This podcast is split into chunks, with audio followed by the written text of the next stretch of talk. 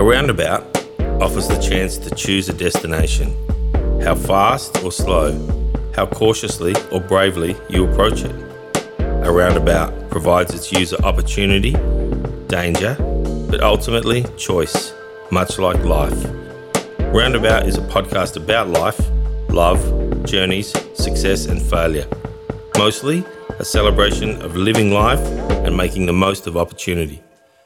Helen Healy, welcome to Roundabout Podcast, episode four. I've spent the past few days researching about you as much as I can, and have to say, I'm super excited to get the opportunity to chat to you. Um, so, welcome. Thank you. I'm really happy to be here. No, excellent. Um, yeah, really, really stoked, as I said. Um, Helen, just to kick right into questions, what was life like growing up in rural Australia in the 60s, 70s, in that era? What was it like for you? Yeah, everything's always relative. So I guess on a global scale and um, in relation to a lot of people I know, my childhood was idyllic. Yeah. We um, lived in Oyen. Um, I was related to pretty much half the town. I do have As 73 cousins. How many? 73. Wow. And uh, yeah, I have been asked in the past, are you Koori or Catholic? Yeah. And um, so lots of aunties and uncles and dozens of cousins, literally. yep. And um, my dad and um, farmed, so we had that whole farming life. Okay. Um, he farmed with his brother, and then at another stage, he um, had a um, a garage with his brother, so they had Okay. the Ford dealership. Oh. And um, and my dad um, was really into um, fishing and farming and um, yeah, so we spent a lot of time at the river fishing. Yeah. Or going out to the dams, and Dad would chuck a net across one end of the dam and tell all the kids on the count of three to jump in and, and make a lot of noise and splashing, so the yabbies would go into the nets. Nice. And um, you know, or, or even just sitting there patiently with a little bit of meat tied on a bit of string to catch a yabby that way. Yeah, I know So it. lots of you know like that, and um, out in boats, and and I remember you know how we have such a, a, a much more restrictive way we allow children freedom now. Like Yeah. I remember my uncles driving like about four or five carloads of kids into Robinvale, Yeah. dropping us off at the weir, and we had all manner of floatable objects Yeah. like tractor inner tires, lilos. Yep. Um, my dad had put a bottom on a huge tractor inner tire, so all the goodies went in there, the water and the snacks and the fishing Wow. gear, and we would float from the Robinvale Weir Yeah. down. It would take most of the day down to Boilers Bend, which is Yeah. just near Hattah. That's some kind It of was adventure, though. insane, and you know, like it was probably there were eighteen year olds, but Hmm. um, I don't really remember how young the youngest one was. But it, we just all looked out for each other and Yeah. floated down the river for four or five hours, and That sounds like an awesome, uh, an awesome thing to do. I know some mates of mine did it with inflatable pools about 25 years ago. Uh-huh. Blow up pools. One was the esky, pretty much like what you're saying, just a, a slightly modern version of that. we didn't have an esky. You did no, well, of course, good Catholic children, right? um, I'm going to do that one time. I'm, I'm, I'm going to make that a mission of mine to do that. Float down the river. That sounds really cool. Yeah, Um, yeah. it's one of those always, or you know, A couple of times I've floated from the Mildura Wharf to Apex, and that's Yeah. been really nice to do. It's not that far, but That's pretty cool. Though. I think that's what yeah my mates did actually. okay. Um, well, so that that word you used that word idyllic and just the, and you brought some a couple of photos in, which is awesome, and that really paints an, a, a great picture for me. Um, so it, it it's probably not in some ways too dissimilar to what kids are doing now in Oyen. Do you think in terms of like I think. I look at my kids living in Mildura, they're kind of cityfied in a way, but kids I know from Oyen, they're still doing those things, some of those things anyway.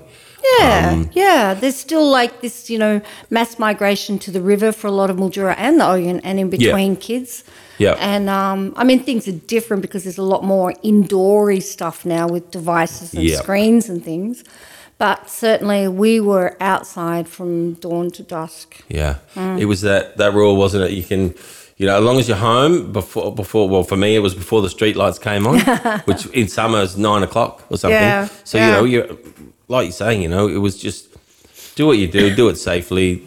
Don't do anything that will get you in trouble, and Yeah, yeah. um, And I guess the kids, it's a bit the same though. There's, it's it's a similar situation, but they're just they're at home more, I guess. Yeah, and we had. Um, I remember two other really important things were, like we all had bikes, of course. Yeah. And then we had um, little trailers behind some of the bikes. And I remember all the cousins, and like there'd be 20, 30, all Yeah. ages, and some little kids in the trailer beds. Wow. And we'd go from like Oyen out to one of the dams, and we'd have the food and the water and whatever. And we'd go out there and go yabbing. And then. Yeah. after a big day out the dam, we'd all on masse return back the couple of kilometres Yeah. or however far it was to Oyen. And another thing that was really huge was um, billy carts. Like Okay. everyone was making billy carts. And then we had in Oyen, and I'm not sure if you know this, and some people are Mm-hmm. surprised, but it's it is what it is. But in Oyen, there's a hill called Ticklebelly Hill, and there's All right. also an area of that hill called Ferrydale. I But- don't know it, but Yeah, so I don't know where I got the name Tickle Belly. Every time I mention it, I, which I don't very often, I think I must find out why it's called that. But we would go up Tickle Belly Hill with our um, billy carts Yep. and go screaming down. There was often, you know, kind of dramas at the bottom of the hill, and and we What- had a family reunion um, in 2003, I think, where Mm. all cousins came back and we did amazing things. Went to every house everybody Yeah. lived in and all the farms and. But um, people um, built billy carts to bring back. Oh, that's cool. And so here we were as adults, you know, putting Yeah. our kids through the billy carts. How fun. yeah, it was. That's yeah, and it comes back. That's that idyllic thing again, isn't it? That Hmm, um, and Oyen does have that. I don't know, and I know for myself, having been a we're a fourth, I'm fourth generation Mildurian, and Hmm. but the Oyen thing has always been. I don't know. I've, I've had some weird connection. that- I don't know why. Yeah. it's just not sure. Don't know why. um, it, it- pretty much everyone I've ever met from Oyen has been a great person. So maybe it's that country thing. I guess. Yeah. I don't know. It's a really, um, as I say, it was a great place to grow up in. Hmm. And, um, yeah, it just felt safe and, you know, stimulated and Yeah. outdoorsy and healthy. Yeah, that's that's awesome. Um, and the back end, I guess, of the the growing up in that era is the you know what, what how do you think things have changed now? And we sort of touched on it about that the, the IT thing and the device thing, but you know, if if you were to teleport back to yourself back to a you know an, an 18 year old young lady in Oyen, um, but now how how would you sort of deal with Oyen? Do you think now? Ah, oh, look, even though I say it was idyllic and, um, you know, like a really good time for me, um, you know, it wasn't necessarily for other people. And so one of the things that I think um, now is we talk about things more. You know, there was, you know, particularly being a very conservative town, and I um, belong to the Catholic, um, you know, group. Went to Catholic schools, went to church. You know, we were Yep. the kind of people who had the priest over for dinner on a Sunday, and the nuns at the house. And um, when we got sick, you know, we would have holy cards and and um, Yeah. but you know, like I like how we talk about things now. Like we had a pedophile priest in Oyen, Wow. you know, who Wow. impacted on you know a number of my cousins in Mm. Wow. terrible, um, even terminal ways. Yeah. And but it was never spoken about. And I know the same thing happened in Mildura and did. in many, many country Yeah. towns. But um, these men, their evil was perpetuated by people being afraid of, you know, the police and the priests and, Yeah. you know, that power that was imbued exactly. to these people. And so uh, I like now that we, I think we have a revolution about talking about things like, Yep. you know, when people are misbehaving badly, um, when people are, um, you know, doing the wrong thing, but also talking about things like imagine if I, um, you know, was gay in Oyen when I was 15, 16, or, you know, How would that have gone down? how would that have gone down? Yeah, Yeah. no, well, not very well at all. No, you know? no. And so I know people my age who are Yeah. gay. And, Yeah. you know, when we talk about, you know, them growing up in towns like that, Mm. you know, it's, um, you know, it's pretty brutal. Yeah, it's a, it is a sad thought, isn't it? I mean, I you know um, how my kids at the age they are, mid teens, they're just so just accepting. It's it's not even a thing. like it's just Oh, it's wonderful. people are people. Yeah. And you know, similarly, um, when I was growing up in Oyen, Mm. um, you know, I was called a tomboy, and I had aunties who were like, "Why you got your hair short?" and you know, Yeah. "Why won't you know?" And I didn't want to wear dresses and things. And so Yeah.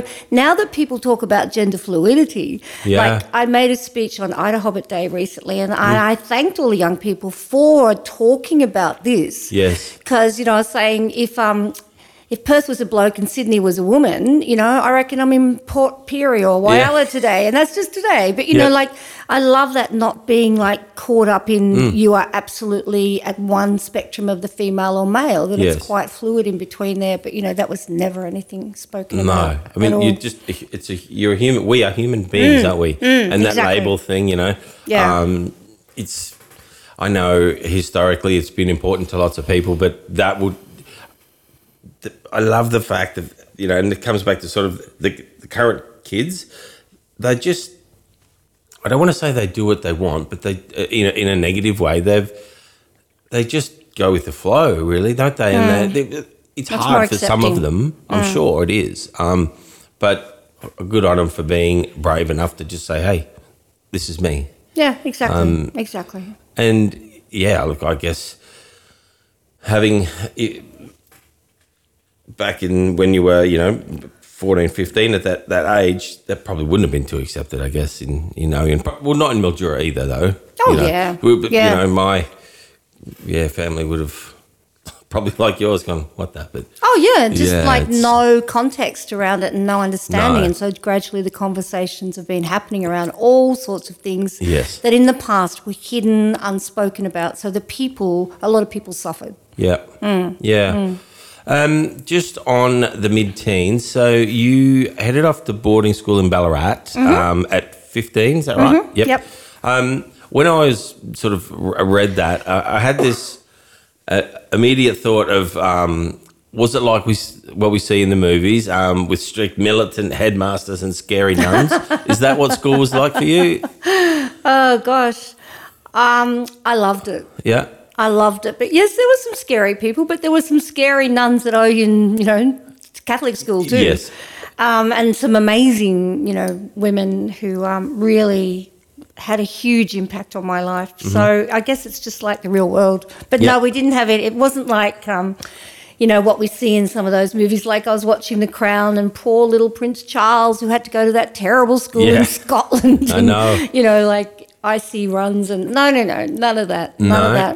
Um, so uh, growing up in Oyen, yeah, and then I got to um, at about eight, I got um, diagnosed with a pretty serious disease, and I had to go into St Vincent's Hospital in Melbourne for months, and um, and then when I came out, I had calipers on my legs, and it was a Right. disease called Perthes disease of the hip, and it's sort of a, a bone deformity. Okay. And um, so I became quite withdrawn because you know if you don't play sport in a, in little country Yeah. towns, you're not actually on the inner circle. Yes. And um, so my dad was amazing, and he went off to some um, conference in Melbourne about Ford motor cars. Yeah. And my understanding is he asked a guy, an American guy, you know, my daughter can't walk and she's in calipers, she can't play sport, what are we going to do with her? And the Yeah. guy said, come with me. And took him to that music store in Bourke Street. Is it Brash's or Allan's or Uh, whatever yeah, it was? wha- yeah, yeah. And my dad came home with a Yamaha guitar, Wow. A Bob Dylan songbook, and a poster of Bob Dylan, Ravi Shankar, and George Harrison at the concert for Bangladesh. Wow. And so here I am, like 12, 13 years old, and like, who the hell is Bob Dylan and all these Yeah. people? And Wow. there was a, a quite a lack of music teachers in Oyen, so Yeah. they would drive me to Mildura to music lessons. They were amazing. So music became my thing, and Excellent. reading, Yeah. and writing songs, and writing little theatre shows that I get all my cousins to act in. And you know, I was the director, and and um, we had a group called the Singing Cousins, and we still get together every now and again on special occasions. Most recently at my Yeah. mother's 90th birthday. Wow. And um, so by the time I got to 13, 14, and I was at St. Joseph's School, Mm-hmm. I, I was quite academic because I'd spent all that time, like, you know, I could Reading, be out playing, yeah. lots of reading. Yeah. So I won a scholarship to Okay. boarding school. And then um, I think the the school kind of helped too because they saw that you know I had this talent in the area of literature and music and creatives, and so um, I think there was some support for the church for me to go as well. And so I got there, and like, so this is my first day, Corey. Yeah. There's this girl in the class, and she is um, this big, big girl, and um, I think she had some learning difficulties. And the teacher went out, and there were people being mean to this girl called Maureen. Wow. And I just went, hey, cut that out. And just then the teacher came back in, and we'd been told to sit silently and read. And I Oh. got sent out of the room for talking. For and standing up for somebody. And so I was- got sent out, and two other girls um, had responded as well, and they got sent out. And she goes, "Why were you talking?" And I went, "Well, you know, this this is what happened, and you know, like I don't think it's fair that you know you've sent me out for that." And, Mm. and she said, "From the minute I saw you, I thought there's a girl who'll stand up for what she believes in." Now I was 14, 15, and, and a teacher saying that to me, Mm. you know, I'd never heard anyone kind of put that kind of positivity about what was perceived as bad behaviour. Wow. But I, you know, I thought it was unfair. So it really was a defining moment for me. And then she was my literature teacher. Yeah, So okay. she taught us like Shakespearean sonnets that I can still recite to you to this Wow. day. You know, anything she wanted. Yeah. You know, so, So she, was, an amazing. inspirational woman to you, Yeah. obviously. Absolutely. Um, so we had, you know, I had great music teachers. Yeah. And the school at the time was also, uh, my understanding is a lot of um, private boarding schools are places for different sectors to send their children. So this school was um, a place where overseas ambassadors sent their kids. Oh. So we had, you know, girls who's you know, would go home to school holidays to Kuala Lumpur and Singapore and, um, you know, the various parts of Asia. Yeah. And so they would come back with all these exotic tales of, you know, And where they cool lived gifts and stuff? Were they- were they good and- with that? Yeah, they're pretty good with that. Yeah. And um, so for me, after you know not being able to really engage in Mm. the social life of Oyen in that time period, Mm-hmm. to go to boarding school and be surrounded by these amazing teachers and really interesting, um, you know, other girls. Yeah, Yeah. it was great. So in a way, and a bit of a theme for this podcast is sort of you know, I guess experiencing or facing adver- adversity, but then often the, the adversity creates the opportunity. Ma- uh, And- absolutely. Um, yeah. So it, you know, just that little segment of your life encapsulates encapsulates. Yeah. The where my mind is is with this podcast. Well, Um, and and this exactly fits into it because I believe that me getting that um, bone disease is one of the best things that ever happened to me. Yeah, isn't that? You know, because of the opportunities that came out of that, um, it really changed my life. From if Yeah. I think about the sliding door concept, what would have happened to the Oyen girl who that didn't happen to?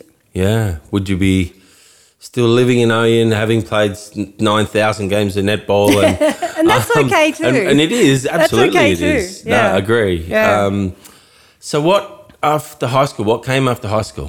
What? what Um, So, yeah, so at boarding school, and you know, this the the teenage me, the late teenage me, all I wanted to do was to, you know, music. yeah. I wanted to be, you know, singing in bands, and um, I wanted to write songs and perform. So I went to, um, for some reason, yeah, my marks were um, pretty good. Yeah.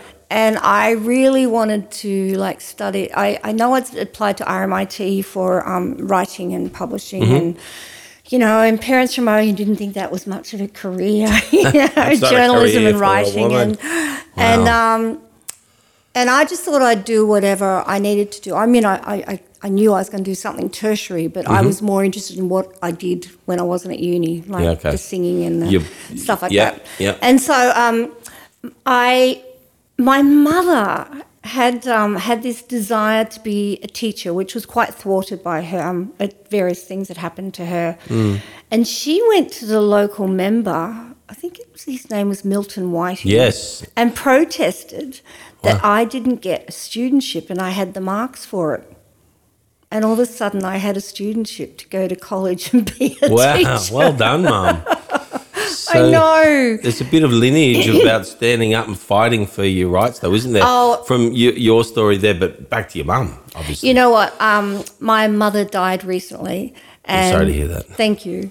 And um, when we were packing up her house, I found so many letters to council, Really? like you know, changing this and how could you think about changing this street name and this road needs to be sealed. And I thought, go, mum. Absolutely. And you know, she resigned from a, a very high position in Oyen, in a Mm. club, over Mm-hmm. what she saw as poor behaviours that weren't being addressed, and Yeah. the letters were there, and that she actually slipped a piece of carbon paper between two pieces of paper to keep copies Wow. of these important letters. I thought was pretty, interesting. That's pretty interesting. ingenious, isn't it? I know. That's Yeah, so she was, um, yeah, she, both my parents had a really, really strong sense of right and wrong. Hmm. And I was thinking when I was driving here before about, you know, my dad and his sense of integrity.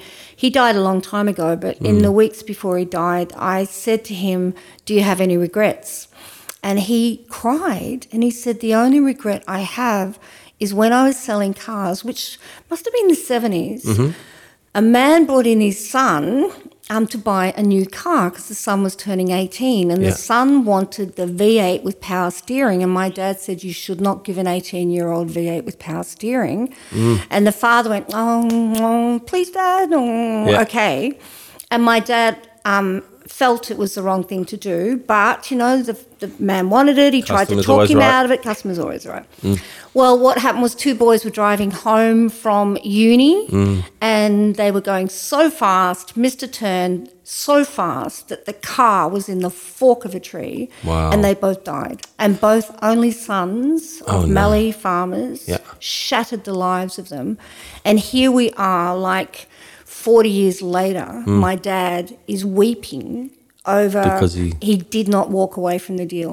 You know, and I thought, what integrity? That's amazing. That's a massive sense of morality, isn't, Isn't it? Isn't yeah. it? So I was brought up with that real sense of justice and and then to get to boarding school, here's a girl who'll stand up for what she Mm. Yeah. believes in. It just kind of cemented that. So I I studied teaching. Right. And you know, so I studied music and drama teaching. Okay. And um, but at nights, you know, that's when life started. And I was in. Yeah. I showed you that picture of the reggae band, I band. was in, and I was in. Um, I was a extra on TV. All right. So I was in Cop Shop, Holiday Island, Skyways, Wow. Return to Eden, all, the Sullivans. I was a resistance fighter. That's were you? Yes. Wow.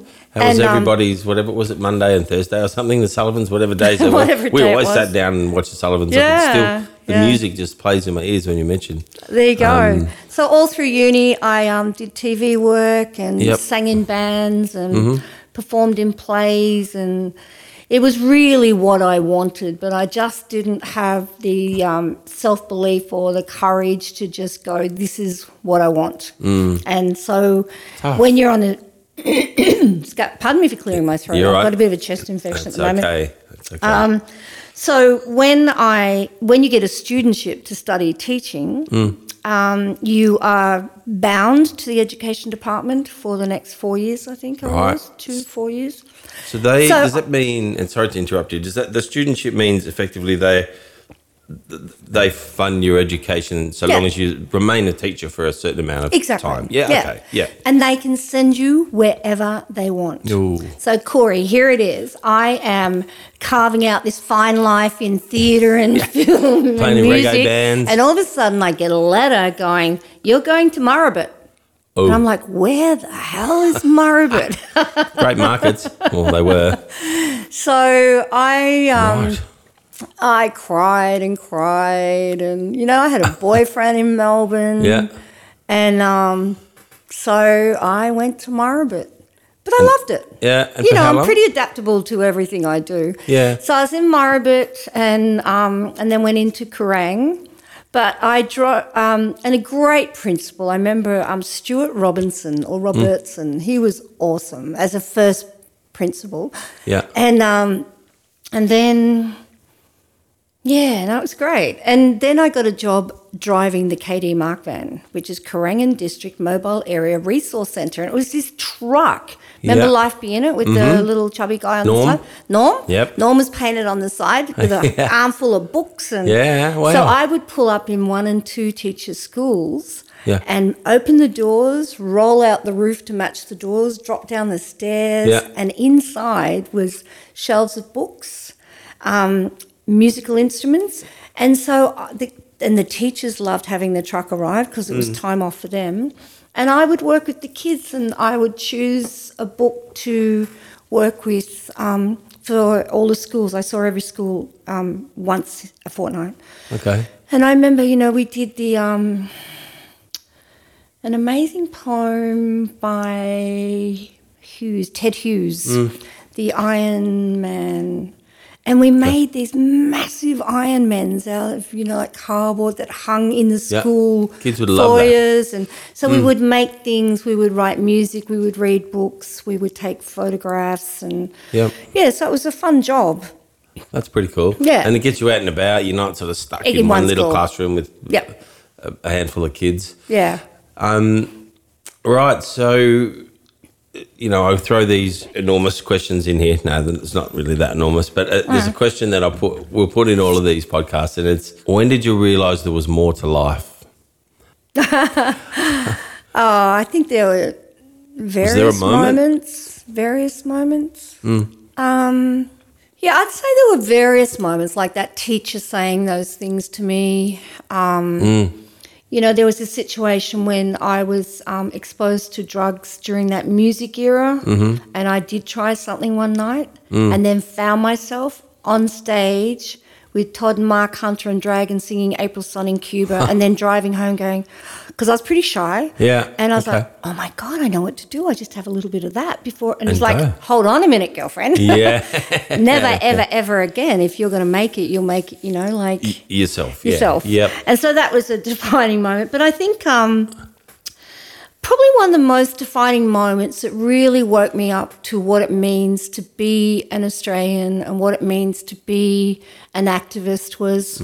Um, it was probably about 1983 or four, and my son was two, and he stayed with friends, and um, I was in a relationship with um, an, an amazing man who is a descendant of Japanese pearl divers and traditional owners around Broome, around the Right. Pilbara area, and so I went up to see him, and um, and he was working in um, in one of the lands councils, and we took a trip out to Kakadu, and we stayed with um, the traditional owners and this Yeah. man called Bill Neidjie, and stay, stayed out there for about a week.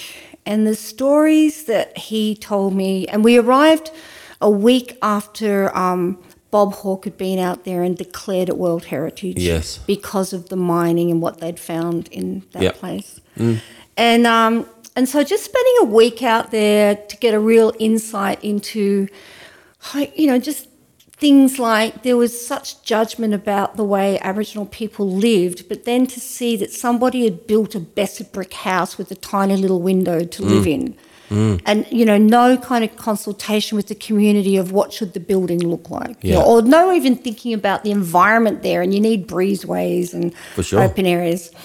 Um, but more than that, it was the places that Bill and his cousin Felix took me to, or took us to.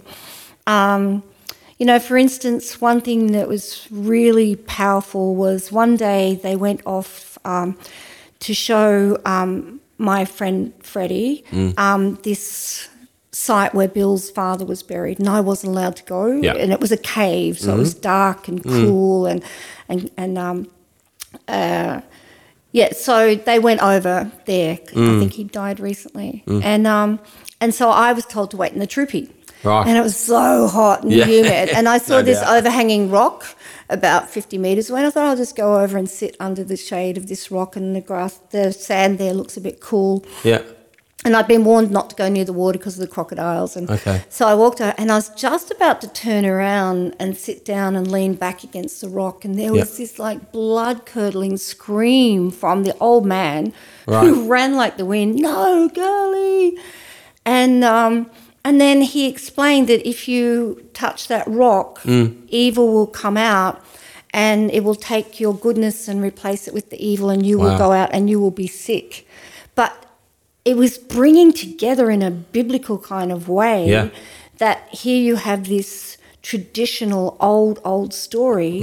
But when i got home and did some research about why it's declared um, world heritage and, and you know about the pico walton um, mining company those rocks were full of uranium. Oh, so if they ever went to those rocks and scratched on them or whatever get- they would get sick. Yeah. So it, you That's know, unbelievable, it was, and it? it just blew my mind um, to have this experience. It was about, you know, like just the contemporary impact of colonization on people, but also the richness of the stories and Yeah. the connection to country. And it really led me to a lifetime of, um, you know, really endeavoring to be well, you know, physically, spiritually, and mm. mentally, looking after those three aspects of my health. Mm. And importantly, everybody else's health in those areas is just as important as mine. Yeah, that yeah, and look, that's um, if you look after those three things, and then the people around you, mm. life's pretty simple and pretty good, really, isn't it? Like, I think um, we probably get overcomplicated with things as humans nowadays, but that's yeah. I'm trying to fight that myself and go backwards, but it's not that easy. And here we are sitting using technology, like so. I'm kind of, you know, I'm, I'm off track there. I've got to. I'm just yeah. I'm chasing a dream to go to Nepal, but I'll, we'll talk about that at I'd another love to time. talk about that. Yeah, yeah. Um, your life's greatest memory, if if if you could pick one of those, maybe two, but because you've got a couple of kids, is that right? Yeah, and you know, So like you I'm just going to say, absolutely, the greatest memories I have are around family. Yes. And of Yeah. course, the birth of my two children. Mm-hmm. And when I was pregnant with both of them, I would do a lot of like meditation and rubbing things on the belly. And even at times, I'd have a microphone on there with headphones to listen, you know, Yeah. and record Could you hear stuff. stuff? Oh yeah. The, and the heartbeat and yeah. Yeah, yeah. And uh, so, but the main thing that I really wished when I was pregnant that, and I projected that I wanted to grow, t you know, human beings who in 25 years' time, I would, regardless of them being related to me, I would want them in my life because they Yeah. are really fine human beings. And I even took that little projection further. They would be the type of people who'd ring me up and say, Oh my God, you've got to see this film, or you've got to go see this concert, or you've got to read this book. Yeah. and they are. Yep. Like my kids have been, you know, we've been to Woodford and Mm. Big Day Out, and and they're and we just they're just the best kids. You know, That's they're awesome. just I just adore them, and they do the work, and Yeah. you know, my son is just such a good father. Yep. Um, And that's not always easy to be the good father. I know. Having, uh, uh, yeah, being one, not a good one always, yeah, but yeah, it's it's um and oh, look it's i'm sure it goes the same for mother it's just from my perspective as Yeah. a father it's sometimes you you are shit um it's just you have times I think it's important you? just to say today I was shit. yeah uh, today Don't be shit, that kids, invincible pedestal based, you know, yeah parent. oh, I know I know yeah my son I know we we're we're nearly the same human being in two different bodies to be honest like Mm. I keep seeing things he does and you know if he tries to do the old oh I'm sick today I'm like mate I've already done everything right I, I- we had this conversation I said mate all the things you think you know I'm not saying um, you are me but everything lots of things you're thinking and doing I did the same. And I understand your plans. So just don't bullshit me.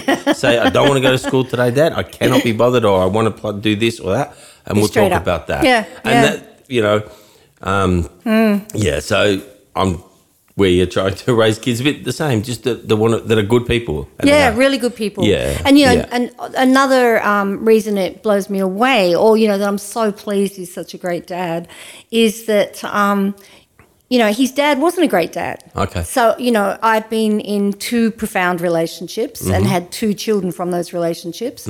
And um, so my son didn't have a great experience with fathering. And so I'm just so thrilled. And like, you know, last weekend, I get the Happy Father's Day message.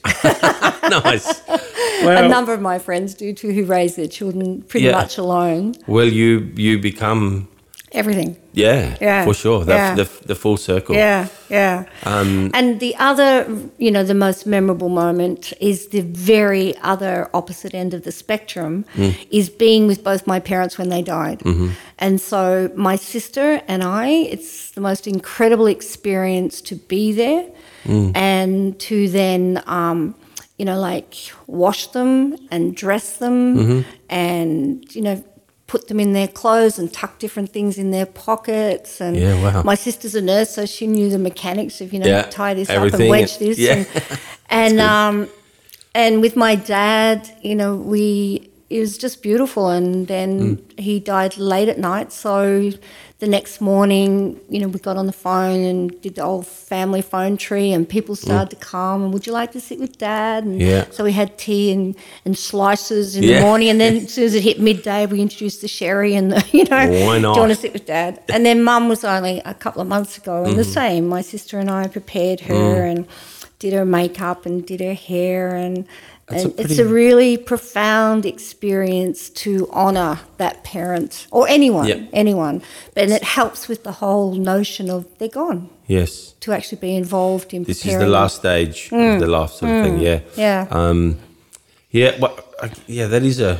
I've not heard of anyone having the opportunity to do that before. I'm sure it happens often. Mm, just I haven't had too much of that around me. But um, yeah, that's that's a that's a pretty cool thing to be part of. I Well, the first one was my dad was kind of accidental because we didn't want to call anyone at eleven thirty at night. Mm. No, And my yeah. sister, being a nurse, had experience in this area, Mm. and also one of the jobs that I've done in my previous life, and Yep. I've had many, many jobs, Yeah. was composer in residence at Uh-huh. the Royal Children's Hospital in Brisbane. Right. So I was working with terminally and critically ill children Yep. Um, composing new works. And it was an Wow. incredible job because children seemed to be much more prepared to articulate how they felt through the lyrics of song rather than Mm. Yeah. how you're feeling, honey. And Yeah. so I worked with a, a lot of um, kids. But over those two years, um, I lost 42 kids I'd worked with. So I had a lot of, ex- yeah, it was awful. That's- that's- awful. yeah. Yeah. I couldn't sing for years afterwards because my job was to go in and sing and, And compose. entertain And I'd and- try to sing and my throat would. Uh, close up. Yeah. Yeah, okay. but you know, I so between the two of us, we had a lot of experience, Mm. and you know, like a um, a deceased body didn't scare us. Okay. So we were, and Yeah. with my mum, like she was in Oasis Age Care, who big plug for them, were amazing. Yeah. Um, you know, we just said we're fine. You can go. Are You sure you're okay? Yes, yes. You can We know go. what we're doing. We've done this before. Yeah. Just moving into a little different direction. Um, can you tell us about your business, about Mm-hmm. owning your own events company? Um, that must have been pretty amazing. And I'll just say that I was fortunate enough to be at the Sand Hills, Sand Hills Ah. with Paul Kelly, and um, yeah, so the, that was an awesome night. But I'll let Yeah. you talk about yeah, just your life in business and Well, um, you know, various things. Like as I said before, I started my career as a teacher, mm-hmm. and teaching and me didn't quite gel. Like, you know, I was the last one to school sometimes, and the prince would be waiting for me. I just, yeah, as I said, you know, I had this career in arts and music Yeah. going on at night mm-hmm. time, so I was often late for school, which is not a good look for the teacher. so I didn't last very long as a teacher, but it it um, held me in good stead through the rest of my career because I mm. maintained my registration. Okay. So when I was working on establishing a business, you know, I could teach. Okay, So yep. um, in Sydney, um, with my husband, um, my daughter's father, Mm-hmm. um, we had a um, graphic design business. right. And Okay. Mm. then he was unwell, and um, my dad had just had a stroke in Oregon. My kids really didn't know what it was like to have dozens of cousins. Yeah. So we thought, why not go out to Mildura so we can Okay. be near all his family? Um, my husband can sort of get away to somewhere maybe a bit, you know, feel a bit healthier. Mm. And um, and then so we came here 25 years ago. Wow. And we translate, and it was just at the beginning of the technology revolution. Yeah, so, yeah. you know, I bought my mobile phone, which you need a special bag for because it was a brick with a The big antenna. My dad had one of those. And um, and so we bought clients from Sydney, Right. which was really scary. But Mm. um, you know, and this is the era when you ha- only had inkjet printing, and to print an A3 coloured piece, you know, sheet, Yeah. I could hang out a load of washing. Wow. Yeah, like it was so slow, and the internet was so slow. The dial up. I know. Yeah, that noise. and um, so we tried to run the business with uh, a number of Sydney clients when we got here, but gradually Mm. um, I came up with this. We called the business Dingo Advertising. Yeah. And um, Okay, your cool. mum ex- actually was amongst some of our first clients when Right. she worked with Robin Murdoch yeah. in the software company. I was overseas at that point, but yes, I know. Yeah. And um, so I we our business was called Dingo Advertising. Yeah. And so we got a local baker, um, Coward's Cakes, to make dingo cookies. Right. And then we wrapped them in gingham, tied a red ribbon to them, and Yeah. I delivered them to about, I don't know, 50, 60 businesses around Mildura, the Grand Hotel, James Yeah. Grant, all over town, saying, hi, when you're in town, with the business card attached to it. Nice. Cool. You know, we're doing advertising and um, graphic design. And so we, Yeah. you know, we built the business up there. And then my husband um, just wasn't well, and he returned to Croatia, where he. Right. was from. And it was a very sad time for all of us, but Mm. you know, the best thing to happen Mm-hmm. in retrospect. And so um, then I evolved. There was this um, amazing woman, Carol. Oh, sorry, Carol, I've forgotten your last name. But Carol was the head of tourism in Mildura, Right. and she asked me to run the first ever Mildura. Um, Tourism and Bu- tourism awards. Okay. So I did like a, an Academy Awards. I had the red carpet, and my daughter's friends were the autograph hunters, and my son's friends were the paparazzi. And Nice. it so what year? When, when are we talking uh, here? That would have Like been late 80s? 1990, no, 2000. Okay. Yeah. 2000, Uh-huh. maybe 2001. Yeah. And so that um, got me into the event management business. Right. And, you know, I never grew up thinking, I want to be an event manager, but Yeah, it found you. it found me. And so I did that event and I found, you know, I, I was pretty good at it. Not because everything went seamlessly. In Mm. fact, there were some terrible things that happened, but I found I could just roll with it and make the, you know, the best of a bad situation when Yep. things went wrong. And um, so then, you know, as you know, you mentioned Perry Sandhill. So then Mm-hmm. I started managing the Mildura Writers Festival, then Mildura Wentworth Arts Festival, Yep. and the Australian Alternative Varieties Wine Show, and various conferences and other events Mm. around town. And then we broadened out over the next 15 years to a national company. And Wow. so by 2013 14, we were delivering, well, in 2013 alone, we delivered 80 events, That's huge. and 40 of them were in Canberra.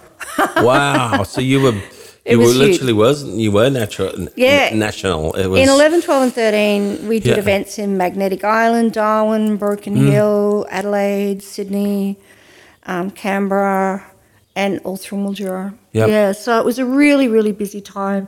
And then I guess there's just that other profound moment when I, um, in 24, 13, I was jumped on a plane Mm. and I reckon I flew in and out of Mildura about 20, 25 times a year in 10, Wow. 11, 12. And so I jumped on a plane, and as usual, I sort of pulled out the piece of paper that the staff had prepared for me. Oh, that's where I'm going. That's what I'm Yeah. doing. And Nice. I was up in the Pilbara, and I hmm. was taken to the Burrup Peninsula and this incredible rock up up there. But it's surrounded by intense industry, hmm. like the gas, Oh, huge yeah, yuck. steel Yeah. pipes with flames popping out, and um, so I'm walking with the elders through the um, the Burrup Peninsula stonework artwork, and it just I felt so calm, and it was just really a, a magical feeling. Connection. And then that night I go to sleep. I forgot to phone my, plug my phone in. It's flat. I wake up. I'm like, where the hell am I? So I find the phone. I can't Yeah. find the light switches. Wow. And, and I dial one and I say, I'm so sorry. Where am I? Point Samson, love. and so I, I went outside and I found the light switch and plugged Mm. the phone in. And I sat on the beach and I could see on the horizon so many lights. Just all the whole horizon was just lights. Mm. And then I had been told that um, they were all the boats queuing to get into the Port Hedland jetty to pick up the iron ore. Yes. And then I turned around behind me, and there was the the rock, the rocky outcrop of the Burrup Peninsula. And I thought, and the sun was coming up behind it, and I thought, I felt so peaceful there Yeah. yesterday afternoon, and then look back to the water, and that's what my life is like, twenty four seven, lining up to do the next job. Something's the next always on the go. And so that's Wow. when I decided I had things I wanted to do, Mm-hmm. and I would close the business down in a year. So I just lined it up with all my clients and found my staff jobs, and within Yeah. a year, had That was it. Yep.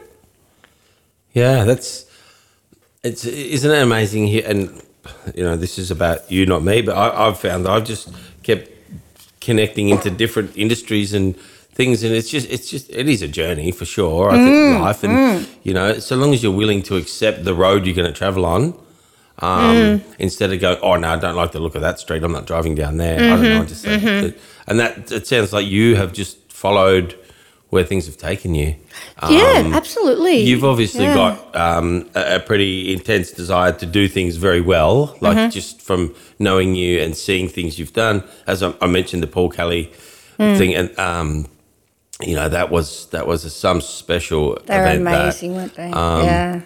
yeah, it was one of those, uh, yeah, moments Mm. um, that I'll never forget it. The lineup we had out at Perry Sandhills, like Archie Roach, Ruby Hunter, yeah, and um, Kate Ceberano. It didn't even matter really who was performing. It was just a magical just an amazing place to be and, Yeah. listen to awesome music.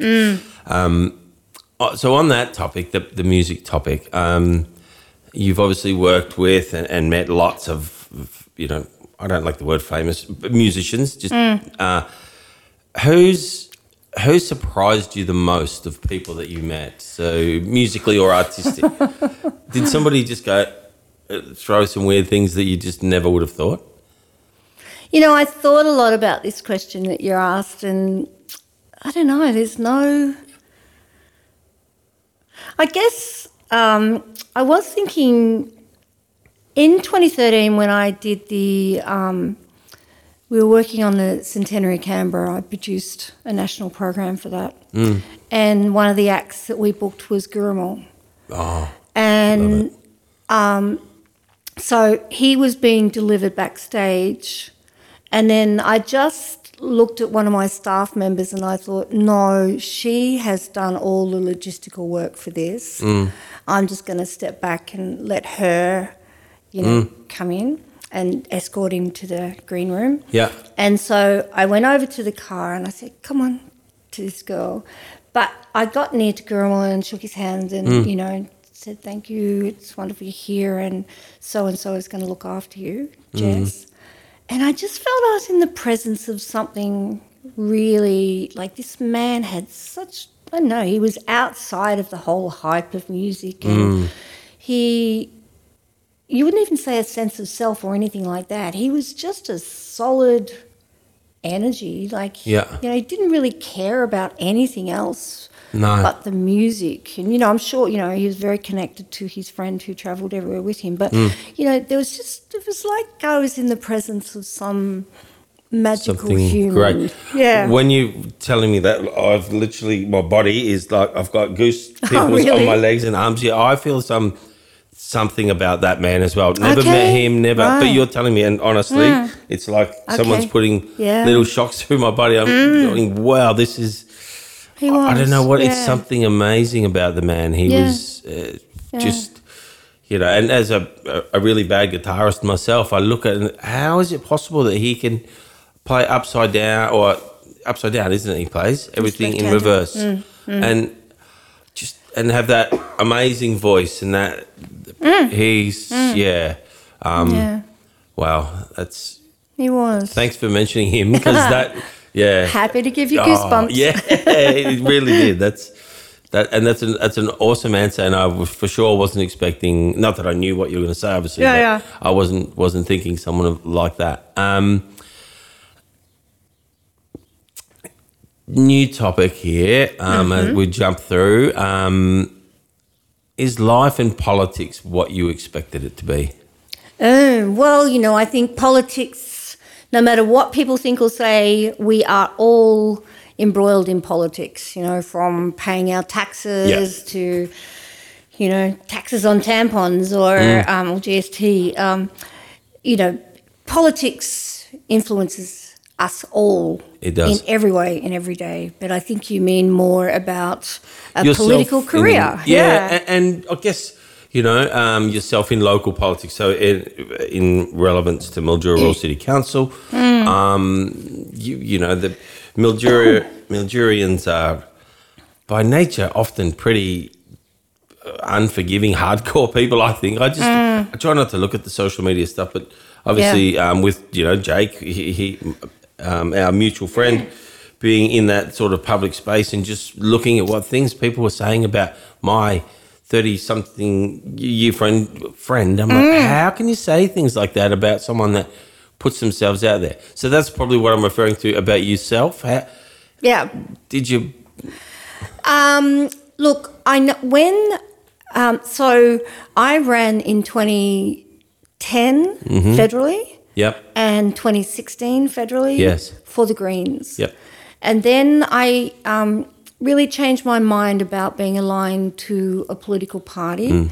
Um, but again, in 16, ran with the Greens. Mm-hmm. Sorry, I changed my mind after that. But um, it, I don't think local government is a place for political parties. But Mm. and you know, probably it was quite new to Mildura to have somebody uh, evidently running for a party, Mm. and I think it decreased my chances because we are quite a conservative community as well. Yep, we are. but I didn't get in, and I think I was like twelfth or thirteenth or something out of Mm. nine, and then um, I um, so I was doing my masters. I did my masters in Right. cultural leadership in Okay. 17, 18, 19. Yep. And so in 19, I was in India working as part of my masters Hmm. with a foundation who works with street kids in New Delhi. Mm-hmm. And it was incredible. Wow, You know, even incredible. Do you know that like the population density for Mildura is seven people per square kilometre? Hmm. In Delhi, it's 29,000. I know. Wow. And there are a million street kids Yeah, Delhi. Yeah, So this foundation worked with them, Mm. and so you know that was eye opening, and Mm. um, met some really special people. And Yep. then I went on to work because the same um, man who owns that fo- or runs that foundation also owns a company Mm-hmm. um, that runs the Jaipur Literary Festival. So I Uh-huh. worked on that for two weeks as well. So it was you know Bit a really wonderful experience. balanced sort of Yeah, yeah.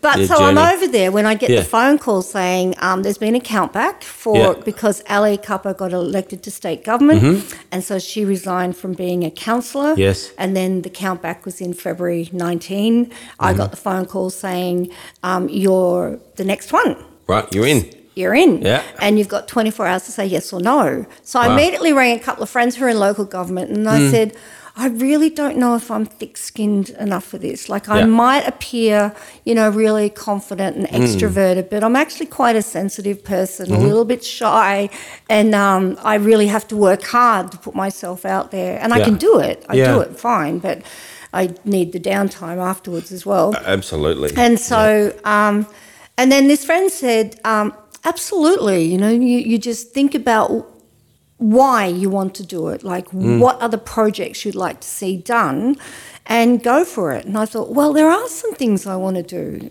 Um, I really want, I was really dismayed that we haven't moved out of the top five in family violence in years and years and years, Yeah. despite millions of dollars coming into the region. So I felt, well, mm-hmm. there's something I can focus some Yep. attention on, particularly when the research proves that gender inequality drives family violence. Yes. So happy to sort of um, you know do some work in that area, and happy with you know what we've achieved to mm. date, mm. and. And I thought also about, you know, arts and culture in our region, that there's a lot of silos, and let's get Yeah. the whole thing, you know, working together. look at the group. arts centre, and you know, how how are we standing up as an arts and cultural community? Yep. And and in that regard, it's great, you know, that Stefano got um, Yeah. voted in 2020 because you know the two of us are doing some really good work in that Mm-hmm. space. And, um, and you know, just thinking about civic pride and beautification of our city. So I'm on the CBD task force Yeah. and different things like that. So um, I went, yep, I'll do it. Let's go. Yeah. Cool. But you know that thick skin thought I had. Mm. I didn't realize how much you'd need it because I'm just blown away by, um, you know, how people who don't know me at all or Mm. don't know the circumstances behind a situation can have such strong I know. and unkind opinions about them. Yep. And I get, um, you know, people can generate anonymous emails now. I Ah. get the most foul Really? emails, like foul. And Wow. sometimes they're handwritten letters. That's frightening, isn't And it? then, you know, yeah, the judgment on social media. Um, so, yeah, I try not to do too much on social media now. I think we really, as a society, need to really look at um, some sort of responsibility to each other I agree. when it comes Yeah. to um, social media because I think we've become a society that's talking all about rights. And we need to talk a little bit more about responsibility Yes, to each great other. point. And, you know, like accountability for your Mm. behaviors. And, um, but that said, Mm. um, I also, I think you had a question there what would you tell your 18 year old self? Yeah, and the yeah. answer is nobody's opinion is worth more than your own Yeah. or the people who love you. So that's what I keep saying um, to myself when these hurtful things happen. Mm. And also, I think about that. Um, there's some um, president of America made that fabulous quote about those in the arena. You know, so I think, well, I'm in the arena. Yeah. I'm in there doing the work. You are, yeah. And and you know, a lot of these people who have big opinions and can be unkind are not. And so, um, and so I just kind of try to sort of push that to the side because I love the work. yeah, I love the work. You know, like last night I opened up the um, the Riverfront Art Group, Oh yeah. and Awesome. so and you know I will not go into a group. You know, oh ho hum, I've got to do this again. You know, da da da. I do the research. Mm. Yep. And you know about who they are. I come an hour early. Yep. You know, to have a look at things and to meet the key people. Mm. And um, you know, last night I reckon I hugged every artist. Just, you know, it was just beautiful, and, and I heard Yeah. these amazing stories about community connection and Yeah. and the other thing, like I love meeting all these people I would never get the opportunity to meet. Yep. I'm going to the footy grand final in a minute, Oh, Corey. yeah. yeah, you going? I better get going. And um, but the other thing is, you know, people ring me up, like just say it might be the dog park. Mm. Oh, there's a problem with big dogs coming in the small dog section, da da da. And um, you know, the the thing is, you ring the officer or Yeah. you you contact um, the officer. But I can contact the head honcho and go, well, what's going on here? Yeah. What can we do about this? Instead of th- that and then get back to the person and Yep. go, you know what? I think you're right. We, you know, we do need to address this much Mm. further. And here's some of the things that are going to happen.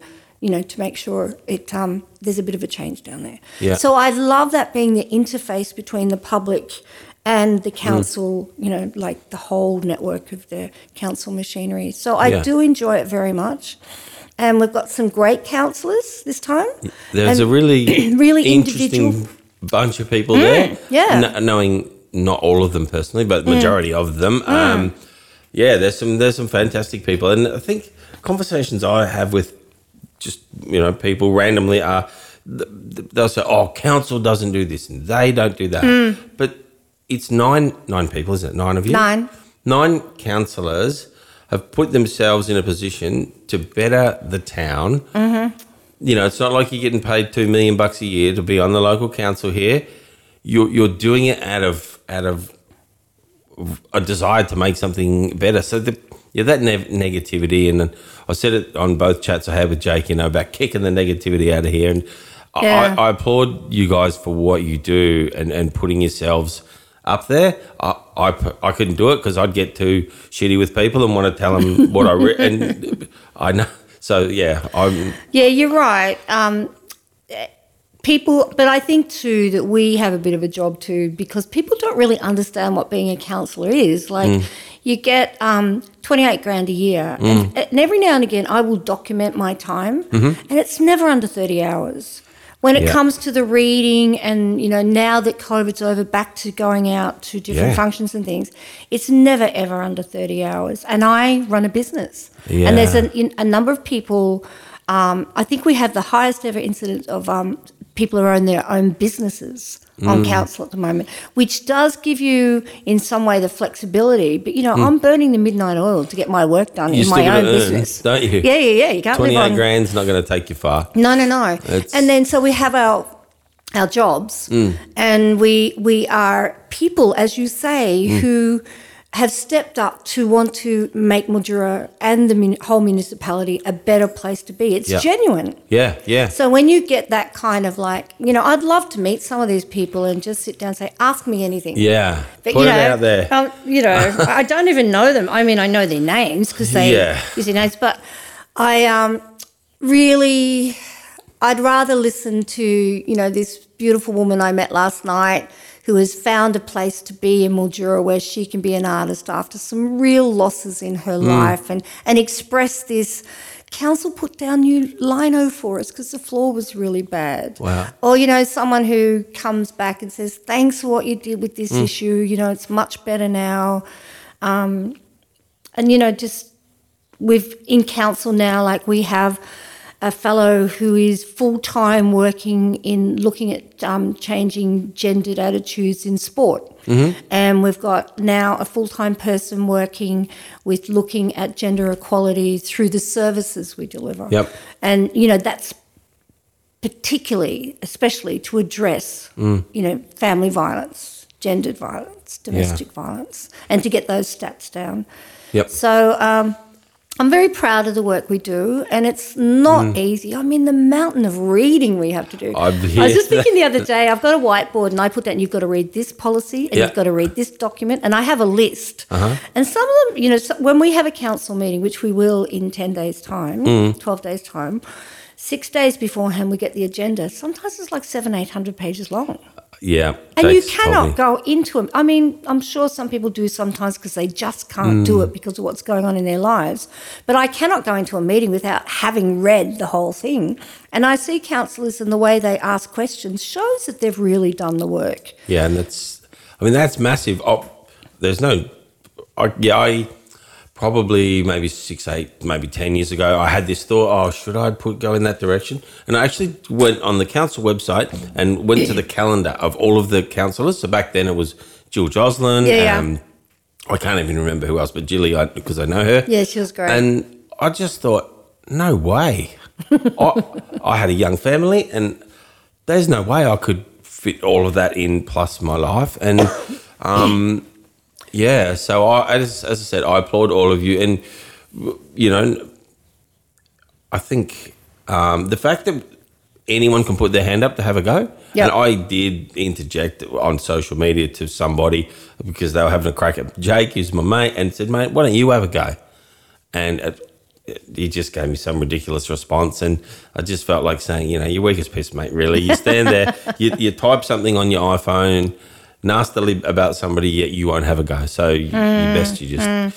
But you just raised a really good point about, you know, you didn't stand and you mentioned like a family, etc. I think we have to make it easier for um, councillors to stand Mm. and, you know, particularly um, to get the gender equality up because it, Yes. we've never had parity in Australia, No, ever. no, But, you no. Mm. know, so childcare. Mm. You know, we should. You know, most council meetings are five thirty to eight thirty or nine. That's dinner time. It is. That's So you know, adjusting the times, mm. providing childcare. Mm. You know, you look at the way women are really pilloried for the way they dress or appear. You know, maybe funds for a wardrobe. I don't know, but just um, so we can have more diversity around the table. I Yeah. think it's really important to look at ways to really encourage people to stand and not be so scared of standing. And really, Yep. you know, I did talk about the, you know, some of the ugliness around it, but it's only a small part. Mm, and mm. really, There's lots of I'm, I'm learning now not to give it so much headspace because I know what I do. I know who I am. That, exactly. Mm. And I think you mentioned before, you know, about as long as the people that you care about think you're you know, Yes. a good person, you're doing that, then that's where that sits. Um, Yeah. Oh God, if they pull me up, I'm all ears. yeah, yeah. Um, all right, pretty much. We're sort of well, we're I know you've got to get to your next uh, meeting, so um, I do have a question that I, I just came up with it a day or so ago, and Uh-huh. if you don't want to answer, we can edit. If you do, cool.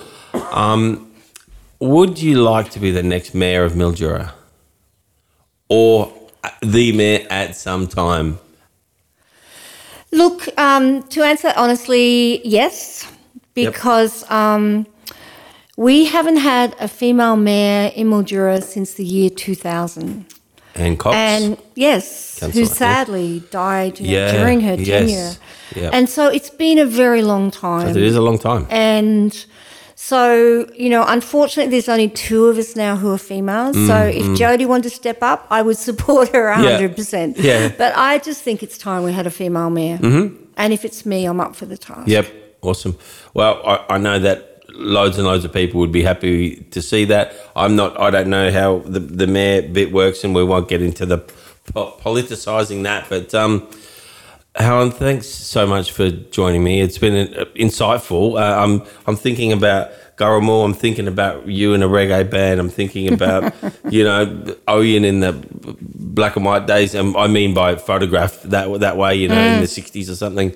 Um, so thanks so much. It's been an awesome chat. Um, hopefully this um, well this will get out to the stratosphere in a week or so. Um, but yeah, look, thanks so much for chatting. I appreciate it immensely, and um, I will enjoy watching the rest of your life's journey. Thank you, Corey. And I just want to congratulate you on doing this podcast roundabout. Thanks. I think it's um, wonderful, and I wish you all the best of luck. And I hope soon you attract some advertising of integrity, so Let's you can get a little goes. pay for what you do. Yeah, but no, that'd be it- cool. good on you for the initiative. I Yeah. always love a, an entrepreneur. Yeah, I love it, and it's. I guess to to finish off, it's not. It was never something uh, I decided to do about money, but then it. I was sharing with Jake that look with um, the data you you can collect the data as to where people are listening to you. There's people in uh, Belgium, Mexico. Uh, Spain. How is this even possible? How would they? They must accidentally stumble across Roundabout or something on Spotify. I don't know. Anyway, it's kind of cool. So It's um, very cool. it Good on is. you. All right. Thanks so much. Good on you, Helen. Cheers.